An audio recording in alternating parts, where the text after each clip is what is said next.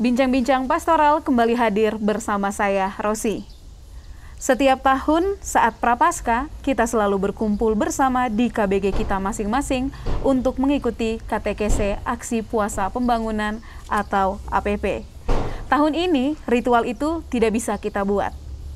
Situasi pandemi COVID-19 memaksa kita untuk tidak boleh berkumpul. Lalu, bagaimana KTKC APP tahun ini di keuskupan kita? Dibuat atau tidak? Tentang hal ini kita akan perbincangkan bersama Romo Stanis Harmansi, Ketua Komisi Kateketik Keuskupan Ruteng. Salam jumpa Romo. Oke, selamat bertemu Rosi. Apa kabar hari ini Romo? Ya, puji Tuhan, sehat. Puji Tuhan sehat. Semoga selalu dan senantiasa sehat terus Romo ya. Amin, amin, amin. Romo, tadi disinggung pada bagian awal tentang KTKC APP di Keuskupan kita tahun ini. Dibuat atau tidak Romo? Ya, berkaitan dengan ini ya kita tahu situasi kita sementara berada dalam ya, situasi pandemi COVID-19. Ya, ruang untuk perjumpaan sungguh-sungguh dibatasi. Lalu bagaimana dengan kegiatan KTKC kita? Ya, KTKC kita akan tetap berjalan pada tahun ini, tetapi tidak dibuat secara konvensional sebagaimana yang lazim selama ini kita kumpul-kumpul di KBG. Ya, kali ini Nah, Komisi Kateketik Keuskupan Ruteng bersama dengan tim kerjanya akan berusaha untuk membuat KTKC virtual. Ada semua tema yang akan kita dalami selama masa prapaskah ini akan disampaikan lewat media virtual. Oke, begitu terus. Oh ya Romo, berarti tetap dibuat tetapi dengan cara lain yaitu melalui ya. virtual tadi ya Romo. Ya, ya. Nah, Persis. kalau begitu apa temanya Romo? Ya, secara garis besar kita katakan ya temanya itu berakar dalam kasih, menata penuh cinta, yang menata layanan pastoral Keuskupan Ruteng tahun 2021. Ya tema ini searah dengan uh, program fokus Keuskupan Ruteng untuk tahun ini, ya tahun tata layanan pastoral kasih, yaitu uh, tema besarnya Rosi. Berakar dalam kasih, menata penuh cinta. Nah Romo, kalau gitu untuk tema-temanya uh, maksudnya subtemanya tadi itu hmm. tema tema, tema apa ya? Tema umumnya. uh, untuk tema umum, ya. ya. untuk tema pertama apa yang mau dibahas nih Romo ya nanti akan dibahas dalam empat pertemuan. Empat ada tema besar ini ya. dibahas dalam uh, empat pertemuan. Lalu untuk pertemuan pertama nanti ya kita beri judul ya bagi-bagi peran dalam persekutuan. Ya ini ya untuk memaknai arti penting kehadiran struktur dalam persekutuan atau dalam gereja kita ya uh, berkaitan dengan ini hal penting yang mau dikatakan di sana ketika kita diajak untuk merenungkan ini ya bahwa uh, eh, paling pertama dulu kita pahami struktur di sini itu di luar hierarki ya. eh, di luar hierarki artinya struktur-struktur uh, dewan-dewan yang ada di paroki seperti dewan pastoral paroki, dewan keuangan paroki atau juga organisasi-organisasi kerohanian uh, lainnya ya ketika kita berbicara tentang ini yang mau kita munculkan di sana adalah ya bahwa struktur itu lahir dari kebutuhan umat, dari kebutuhan persekutuan. Ya kita tahu ya persekutuan ini ya sesuatu yang kompleks. Ada, banyak soal yang ada di dalamnya dan untuk mengurus persoalan-persoalan ini ya dibutuhkan kehadiran, dibutuhkan keterlibatan banyak orang. Eh, karena itu ya dibentuklah struktur supaya semua yang diurus itu bisa terarah. Lalu yang kedua ya supaya kita juga menyadari bahwa ya struktur itu ada untuk melayani kebutuhan umat. Eh, bukan untuk melayani kebutuhan orang-orang yang berada dalam eh, struktur itu.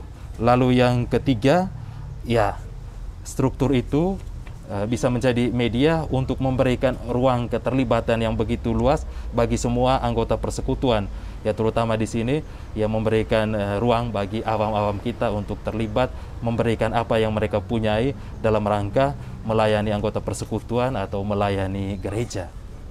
Jadi Romo biasanya ya untuk men menilai situasi itu kita menggunakan teks kitab suci Teks apa yang dipakai untuk tema ini, Romo? Untuk tema pertama ini, ya. Kita akan ambil dari teks uh, kisah para rasul bab 6 ayat 1 sampai 6. Ya kalau Rosi lihat di sana atau ya. Bapak Ibu saudara-saudari sekalian lihat di sana, ya di sana akan bercerita tentang pemilihan uh, diakon dalam gereja perdana. Boleh kita katakan bahwa diakon itu merupakan uh, struktur atau institusi pertama yang lahir dari pergumulan gereja dengan situasinya karena para diakon itu uh, terpilih atau ada bertolak dari uh, persoalan yang muncul dalam kehidupan jemaat perdana. Ya dikatakan di sana para rasul sibuk dengan pewartaan dengan doa. Lalu ternyata hal ini menimbulkan persoalan lain dalam kehidupan jemaat yaitu pelayanan meja ya untuk uh, anggota jemaat teristimewa untuk para janda dari kelompok Yunani itu uh, terabaikan. Ya sehingga timbul ya gerutuan rasa tidak puas dari kelompok ini.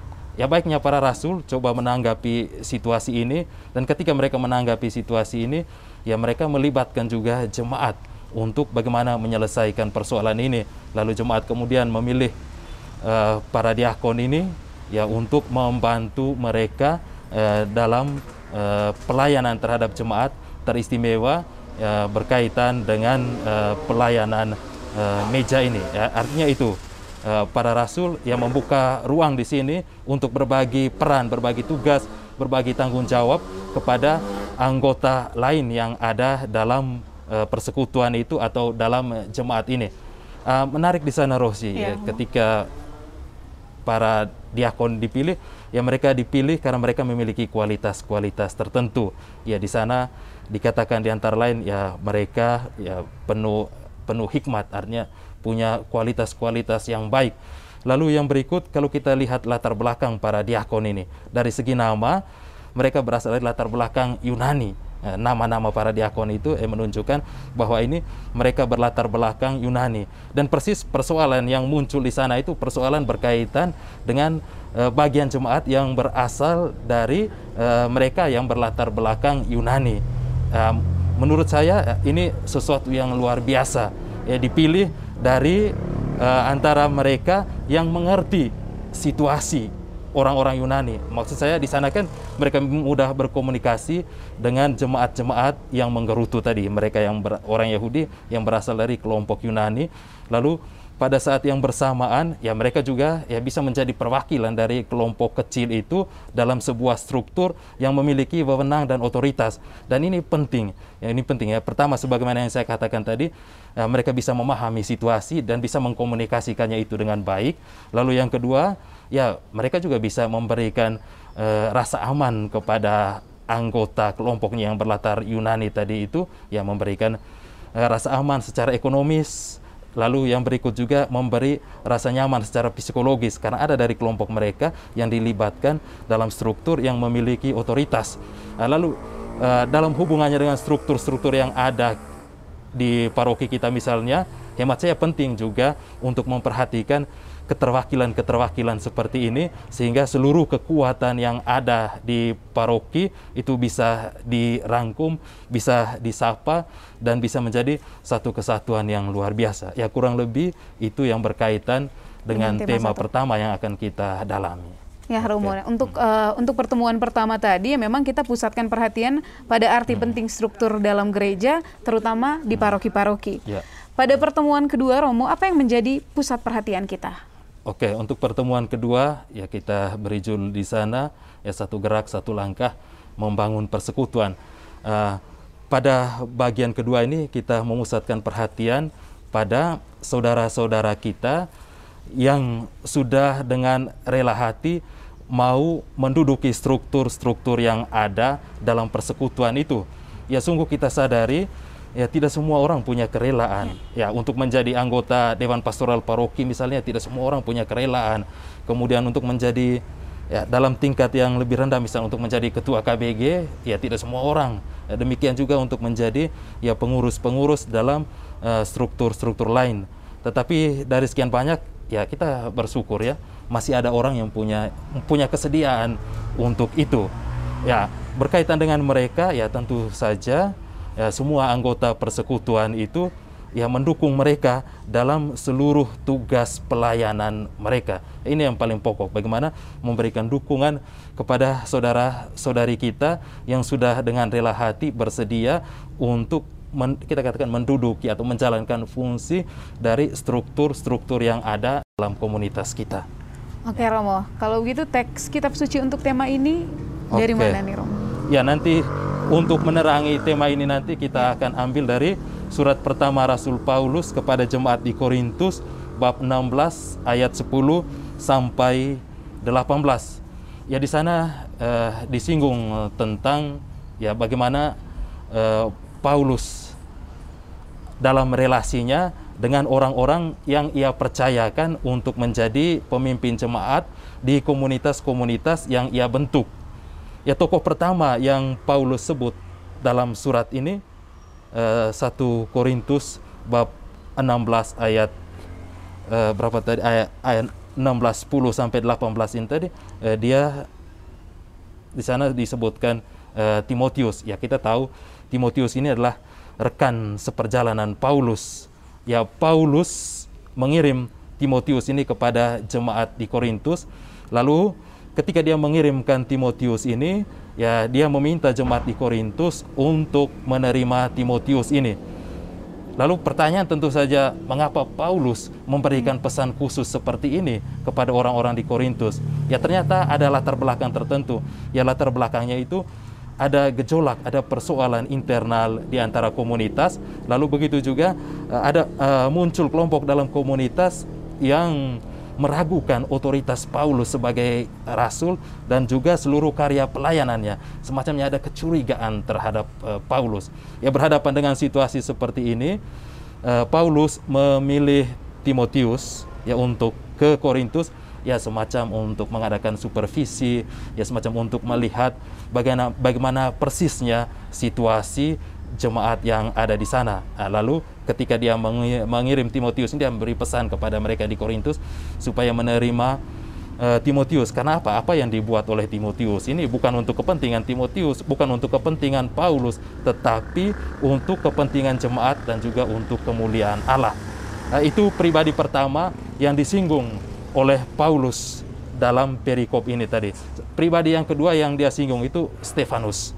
Ya, Stefanus boleh kita identifikasi sebagai ya bagian dari jemaat di Korintus. Dia katakan di sana bahwa Stefanus ini orang kaya, lalu setelah dia bertobat, ya dia mendedikasikan seluruh hidupnya itu untuk kepentingan jemaat di sana. Lalu kelihatannya eh, ketika ada gejolak atau konflik di Korintus, ya Stefanus ini searah atau sejalan dengan Paulus atau dengan kata lain dia berada pada posisi yang mendukung Paulus.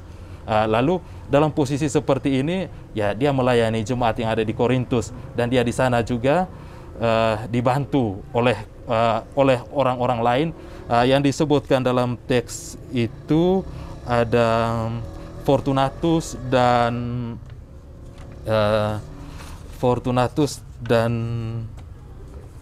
ada satu lagi maaf eh, Fortunatus dan Akaikus ya dua orang ini ya dua orang ini yang terlibat bersama dengan eh, Stefanus. Ya boleh kita katakan ya di sana sudah terbentuk tim di antara mereka tim untuk memberikan pelayanan kepada jemaat. Lalu berkaitan dengan keberadaan mereka Stefanus, Fortunatus dan Akaikus ini, ya Paulus ingatkan jemaat di Korintus supaya mereka ya memberikan dukungan terhadap mereka ini supaya jemaat di Korintus memberikan ya katakanlah penghormatan dan penghargaan kepada mereka. Mengapa mereka dihormati, mereka eh, dihargai, mengapa mereka harus didukung? Ya sebagaimana yang dikatakan tadi, ya karena mereka yang mendedikasikan hidupnya ya bukan untuk kepentingan diri mereka sendiri, tetapi untuk kepentingan jemaat yang pada akhirnya ya bertujuan untuk eh, memuji dan memuliakan Tuhan sendiri. Lalu dalam kaitan dengan situasi kita ya sebagaimana yang saya katakan pada awal tadi ya ada sej- sejumlah saudara-saudari kita yang mengambil peran dalam struktur-struktur itu ya tugas yang lain itu yang memberikan dukungan kepada mereka ya bentuk dukungan itu ya dengan melibatkan diri dalam seluruh kegiatan yang diorganisir oleh saudara-saudara kita yang berada dalam struktur itu itu kurang lebih hal yang mau kita lihat pada pertemuan kedua. kedua. Nah, Romo tadi juga Romo katakan ada empat tema nih. Ya. Tentu setelah kedua ada yang ketiga. Mhm, ada ya. Apa tema ketiga kita, Romo? Nah, untuk yang ketiga eh, kita beri tema paroki rumah solidaritas menstrukturkan karya sosial karitatif. Ya mengapa kita angkat tema ini? Ya, ingat gereja kita ini adalah sebuah persekutuan dan dalam persekutuan itu selalu ada eh, kelompok ya kita katakan eh, kelompok yang menderita, eh, orang-orang kecil, kelompok miskin, kelompok yang membutuhkan. Yang secara singkat kita katakan kelompok ya rentan, kelompok rentan. Ya ya Rosi seperti itu. Kelompok rentan. Ya ini ada dalam setiap uh, persekutuan. Ya tentu saja ya keberadaan mereka yang seperti ini butuh perhatian dari saudara-saudari yang lain. Dan kalau kita lihat dalam kenyataan ya teristimewa di keuskupan kita ya kultur ini bagaimana membantu yang lain ini sudah mulai bertumbuh, sudah mulai berkembang teristimewa beberapa tahun belakangan ini. Maksudnya bertumbuh dan berkembang sebagai sebuah gerakan bersama. Ya. Sebagai sebuah gerakan bersama persekutuan. Kita lihat ketika ada bencana misalnya, paroki-paroki mulai terlibat dengan mengumpulkan uh, sumbangan. Ya, itu itu yang kita lihat.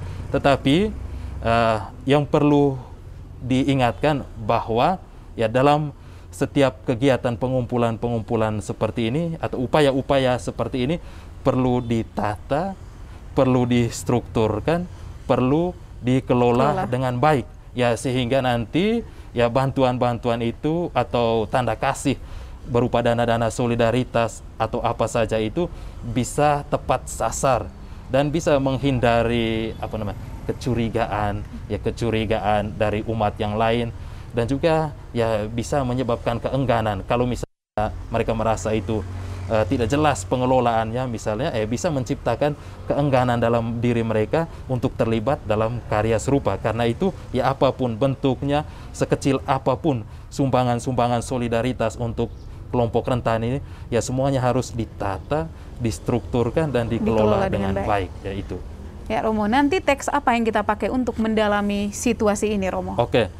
Nanti untuk mendalami situasi ini kita akan mengambil teks dari surat pertama Rasul Paulus kepada jemaat di Korintus bab 16 ayat 1 sampai 4. Ya mengapa teks ini dipilih sebagai alat untuk menerangi ya, situasi sebagaimana yang saya sudah katakan tadi ya karena ya latar dari teks ini kan uh, ini upaya Paulus yang menggerakkan jemaat-jemaat di luar Yerusalem untuk membantu jemaat Yerusalem yang sementara mengalami kelaparan ya itu. Nah, jemaat yang di luar itu digerakkan diminta atau didorong oleh Paulus supaya mereka bisa membantu jemaat di Yerusalem.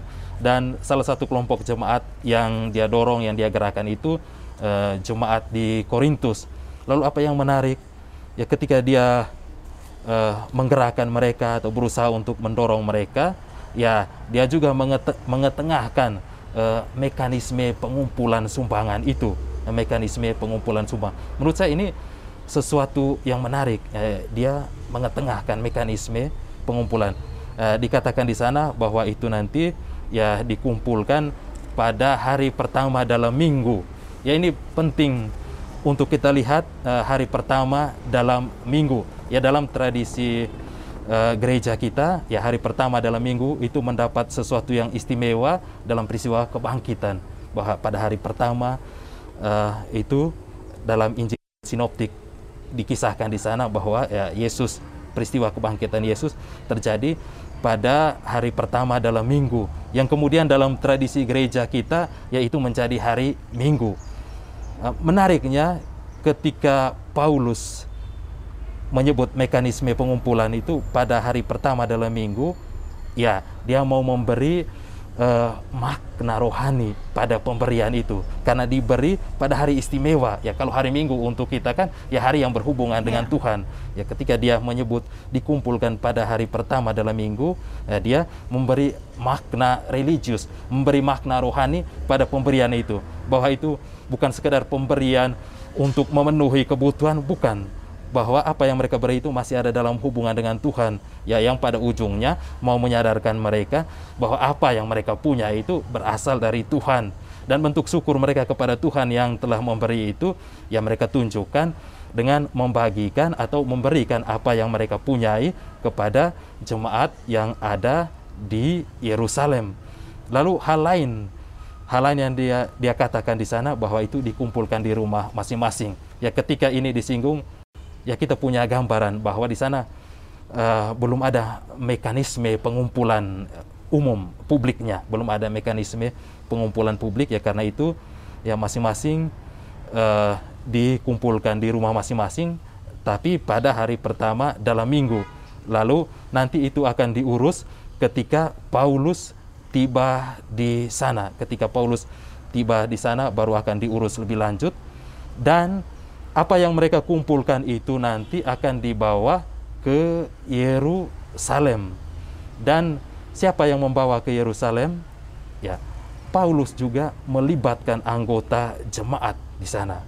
Ya, artinya itu tadi untuk uh, dalam tafsiran saya ini untuk menciptakan transparansi, untuk menghindari uh, adanya kecurigaan. Ya. ya, apalagi ya jemaat di Korintus juga sempat mencurigai Paulus bahwa dia memperkaya diri dalam pelayanannya. Karena itu berhadapan dengan situasi-situasi yang seperti ini, ya Paulus menurut saya memilih cara yang elegan.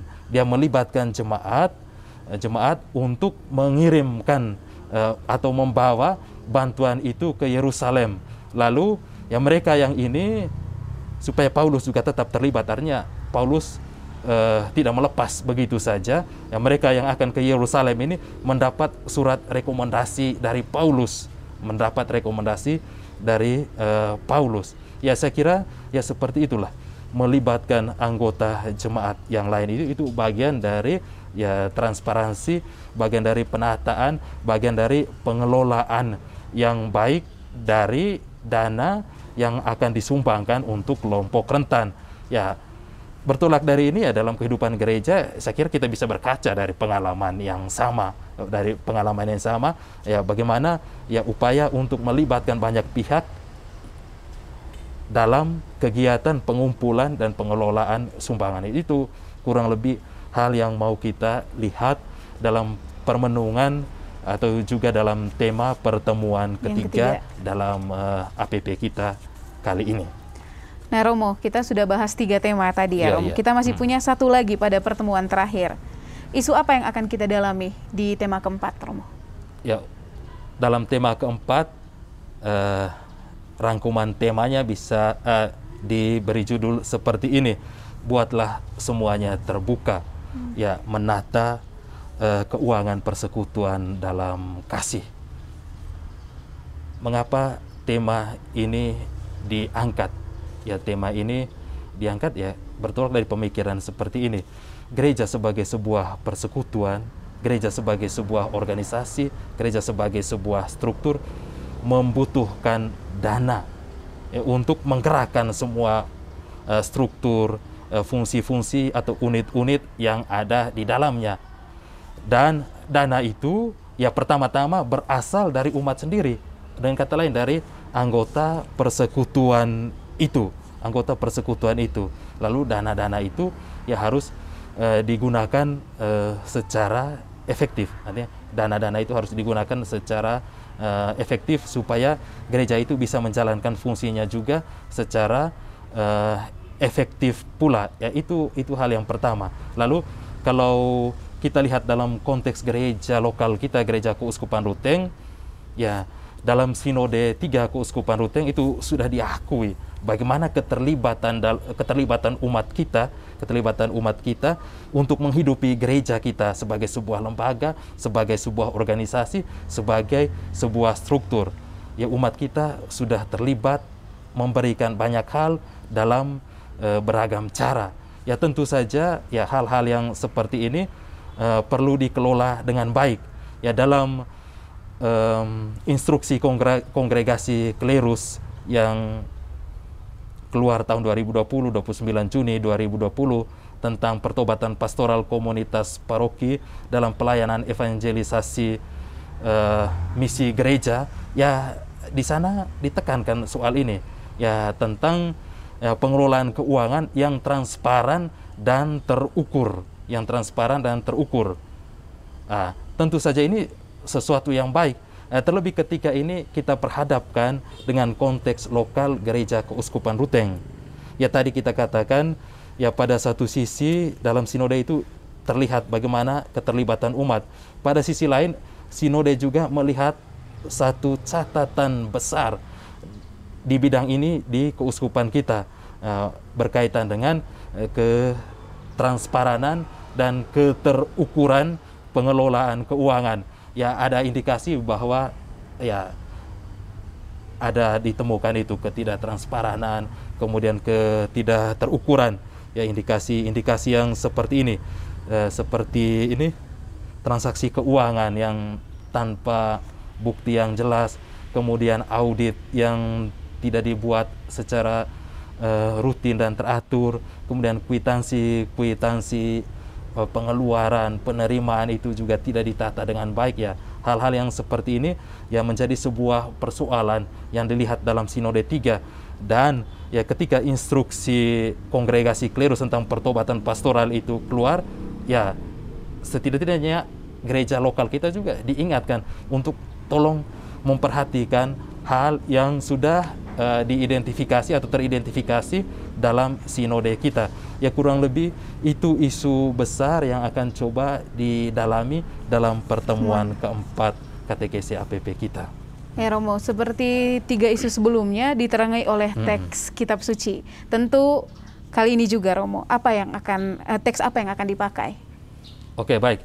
Uh, sebelum kita berbicara ya. tentang teks kitab suci ini Rosi, uh, berkaitan dengan itu upaya untuk menciptakan ketransparanan, keterukuran pengelolaan hmm. keuangan, ya instruksi dari kongregasi klerus tadi juga uh, menawarkan ya semacam sebuah jalan untuk bisa membuka lilitan persoalan itu ya dengan ya, setiap paroki harus membentuk apa yang dinamakan Dewan, Dewan Keuangan, Keuangan Paroki, Dewan ya, Keuangan Paroki. DKP. Ya, dewan ini nanti yang akan coba menata bidang keuangan di paroki, bukan hanya saja uh, soal untuk mengawasi ya, dia nanti bertugas untuk merencanakan keuangan paroki uh, untuk membiayai seluruh kebutuhan gereja ya DKP ini ya dalam instruksi itu yang menjadi sesuatu yang, yang menjadi sesuatu yang wajib dipunyai oleh setiap paroki.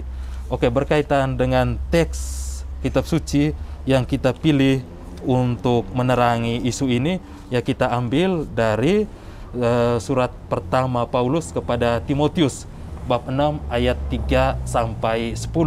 Mengapa teks ini ya kita ambil? Ya karena ya tentu saja ya menarik dan ada hubungan yang sangat erat dengan isu itu. Uh, dalam surat pertama Rasul Paulus kepada Timotius yang ini uh, dalam ayat 3 sampai 5 Paulus mengingatkan Timotius tentang kehadiran atau keberadaan pengajar-pengajar palsu yang hidup di tengah jemaat. Pengajar-pengajar yang mendatangkan uh, kehancuran, pengajar-pengajar yang mendatangkan konflik atau pertentangan di antara jemaat. Dan juga yang dia singgung itu pengajar-pengajar yang menjadikan kegiatan religius um, sebagai alat untuk mendapatkan keuntungan finansial atau dengan kata lain yang memperalat kegiatan religius untuk mendapat keuntungan ekonomis bagi dirinya. Dia ingatkan itu kepada Timotius Lalu pada ayat selanjutnya 7 sampai 10 Paulus mengingatkan Timotius tentang ya bahaya dari uh, orientasi uh, hidup yang ingin mendapat kekayaan. Ya bahaya dari hidup yang berorientasi pada kekayaan itu tadi ya berkaitan dengan uang, berkaitan dengan uang, ya penyalahgunaan ya, penyalahgunaan uang. Artinya uh, uang itu ya disalahgunakan ya untuk memenuhi hasrat untuk memenuhi hawa nafsu supaya bisa hidup dalam uh, kekayaan. Ya ini Paulus ingatkan kepada Timotius. Mengapa yang ini saya katakan menarik? Karena status atau posisi Timotius itu, Timotius itu siapa?